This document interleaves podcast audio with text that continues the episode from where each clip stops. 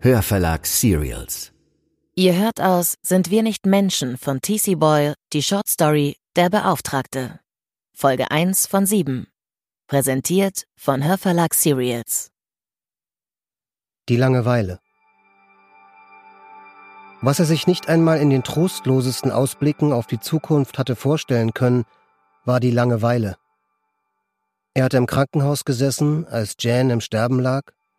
Er hatte jedes Mal, wenn sie, Karl, ausgezehrt und kaum wiederzuerkennen, eine der zunehmend aussichtslosen Prozeduren hinter sich gebracht hatte, ihre Hand gehalten und nur an den Bagel mit Frischkäse gedacht, der sein Abendessen sein würde, den gleichen, den er am nächsten Tag zum Frühstück essen würde.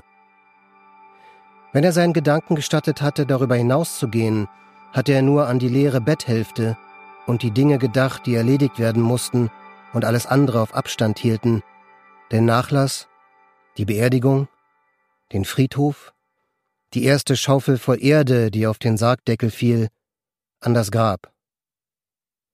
Da war noch seine Tochter, aber die hatte mit dieser Art von freiem Fall ebenso wenig Erfahrung wie er und außerdem ihr eigenes Leben und ihre eigenen Probleme, und zwar in New York, am anderen Ende des Landes, wohin sie nach der Beerdigung auch wieder zurückkehrte. Ein Trauerbegleiter kam und murmelte ein, zwei Stunden lang in seine Richtung. Man schickte Beileidskarten, Bücher und Zeitungsausschnitte. Es war eine große Welle, die über ihm zusammenschlug und rasch verebbte. Doch niemand sprach das Thema Langeweile an. Er stand wie immer frühmorgens auf. Das Haus war still. Er zog sich an, aß etwas, spülte ab. Dann setzte er sich mit einem Buch oder der Zeitung in einen Sessel, konnte sich aber nicht mehr so gut konzentrieren wie früher und starrte bald nur noch die Wände an. Die Wände standen einfach da. Kein Hund bellte. Kein Wagen fuhr auf der Straße vorbei. Sogar der tropfende Wasserhahn im Badezimmer im Erdgeschoss schien sich selbst repariert zu haben. Er hätte anfangen können, Golf zu spielen, aber er hasste Golf. Er hätte Karten spielen oder zum Seniorencenter gehen können, aber er hasste Karten und Senioren und ganz besonders die Seniorinnen, die in schnatternden Rudeln auftraten und Jan nicht mal annähernd ersetzen konnten, und wenn sie zehntausend gewesen wären. Nur wenn er schlief, war er wirklich glücklich, aber selbst Schlaf war ihm oft verwehrt. Die Wände standen einfach da. Kein Hund bellte. Nicht mal der Wasserhahn tropfte. Der Brief. Der Brief kam aus dem Nichts. Ein Blatt Papier in einem Standardumschlag mit einer ausländischen Briefmarke. England. Queen Elizabeth in braun gehaltene Silhouette. Er war unter der üblichen Lawine aus Flyern, Prospekten und Coupons begraben, und um ein Haar hätte er ihn mit dem ganzen Rest in die Papiertonne geworfen, aber zum Glück rutschte der Umschlag im letzten Augenblick aus dem Stapel und flatterte ihm in elegantem Bogen vor die Füße. Er bückte sich, um ihn aufzuheben, und sah, dass er mit seinem vollen Namen Mason Kenneth Alimonti adressiert und der Absender eine Bank in London war. Neugierig klemmte er die Wurfsendung unter den Arm und riss den Umschlag gleich dort, in der Einfahrt, auf, während ihm die Sonne auf den Kopf brannte und auf der Straße Leute vorbeigingen wie Geister. »Lieber Mister Alimonti«, begann der Brief, »ich bitte Sie herzlich um Entschuldigung dafür, dass wir uns ohne vorherige Kontaktaufnahme mit Ihnen in Verbindung setzen, aber uns ist eine Angelegenheit von größter Bedeutung zur Kenntnis gelangt, und daher ersuchen wir Sie im Interesse aller Beteiligten um Ihr Einverständnis.« Sein erster Gedanke war, dass es irgendetwas mit dem Nachlass zu tun hatte, mit Jans Tod, und dass es um weiteren Papierkram, weitere Umstände ging, als könnten sie ihn nicht einfach mal in Ruhe lassen. Zerstreut blickte er auf.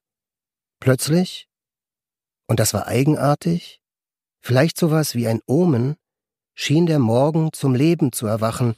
Jedes Geräusch stand für sich, ergab aber zusammen mit allen anderen ein großes Ganzes.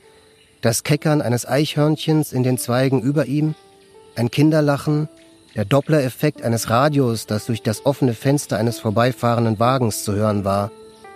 Und mehr noch.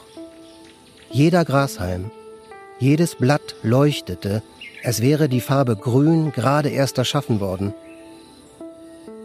Der Brief war in seiner Hand, die Wurfsendungen klemmten unter seinem Arm.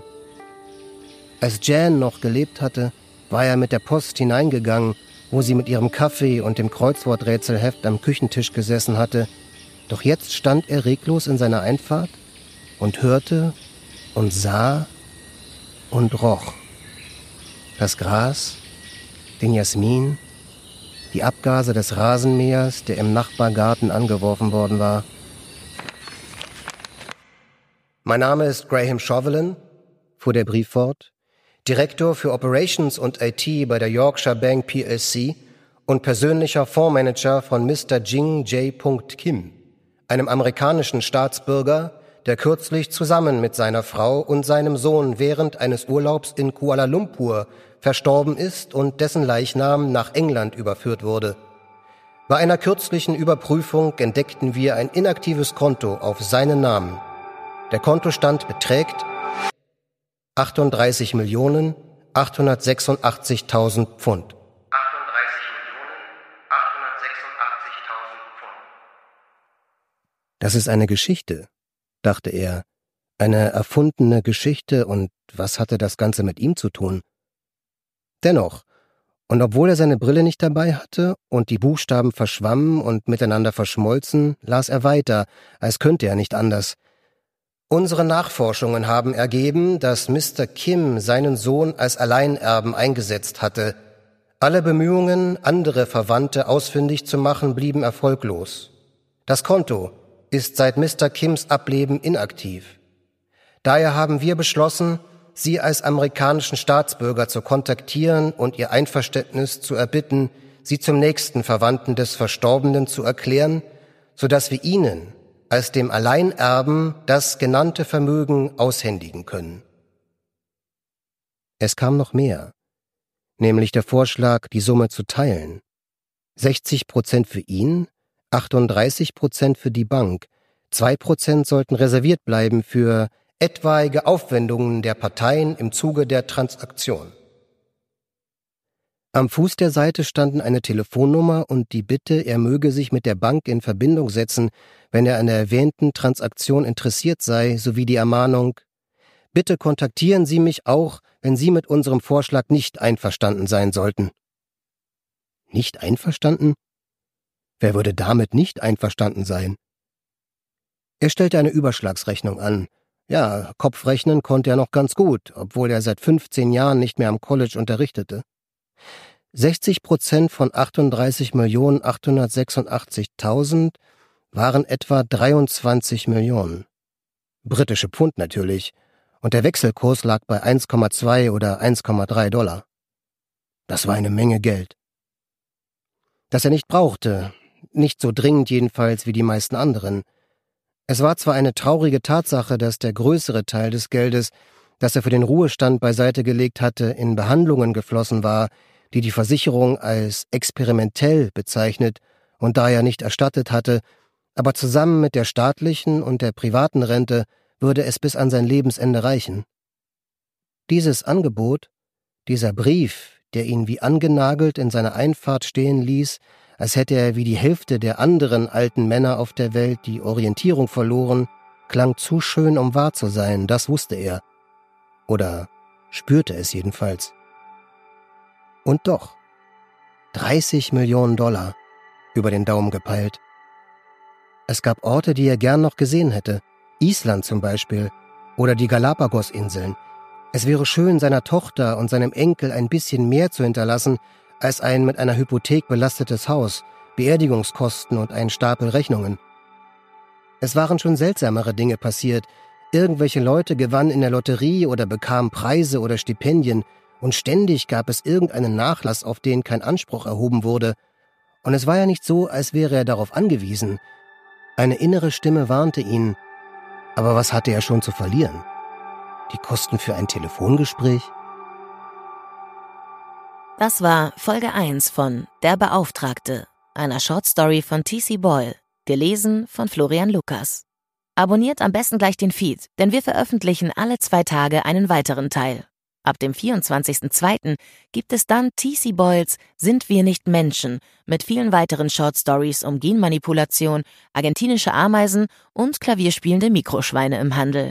Und eine Geschichte liest der Meister der Shortstory sogar höchstpersönlich.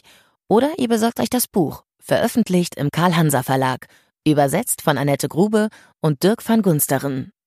»Sind wir nicht Menschen« und viele weitere Titel von T C Boyle findet ihr auf w w w punkt hörverlag punkt de oder w w w punkt hanser Bindestrich literaturverlage punkt de.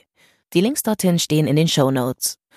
Und wenn ihr noch weitere Fiction-Podcasts sucht, hätten wir da einen Vorschlag für euch. Die Thriller-Serie »Der Abgrund« von Bestseller-Autorin Melanie Rabe findet ihr überall da, wo es Podcasts gibt. Schaut außerdem gern bei Hörverlag Serials auf Instagram oder Facebook vorbei. Dort erfahrt ihr immer zuerst, wenn es etwas Neues gibt. Auch diesen Link findet ihr in den Shownotes. Lasst uns am besten eine Bewertung da, denn Reviews führen dazu, dass der Beauftragte in den Hörercharts bleibt.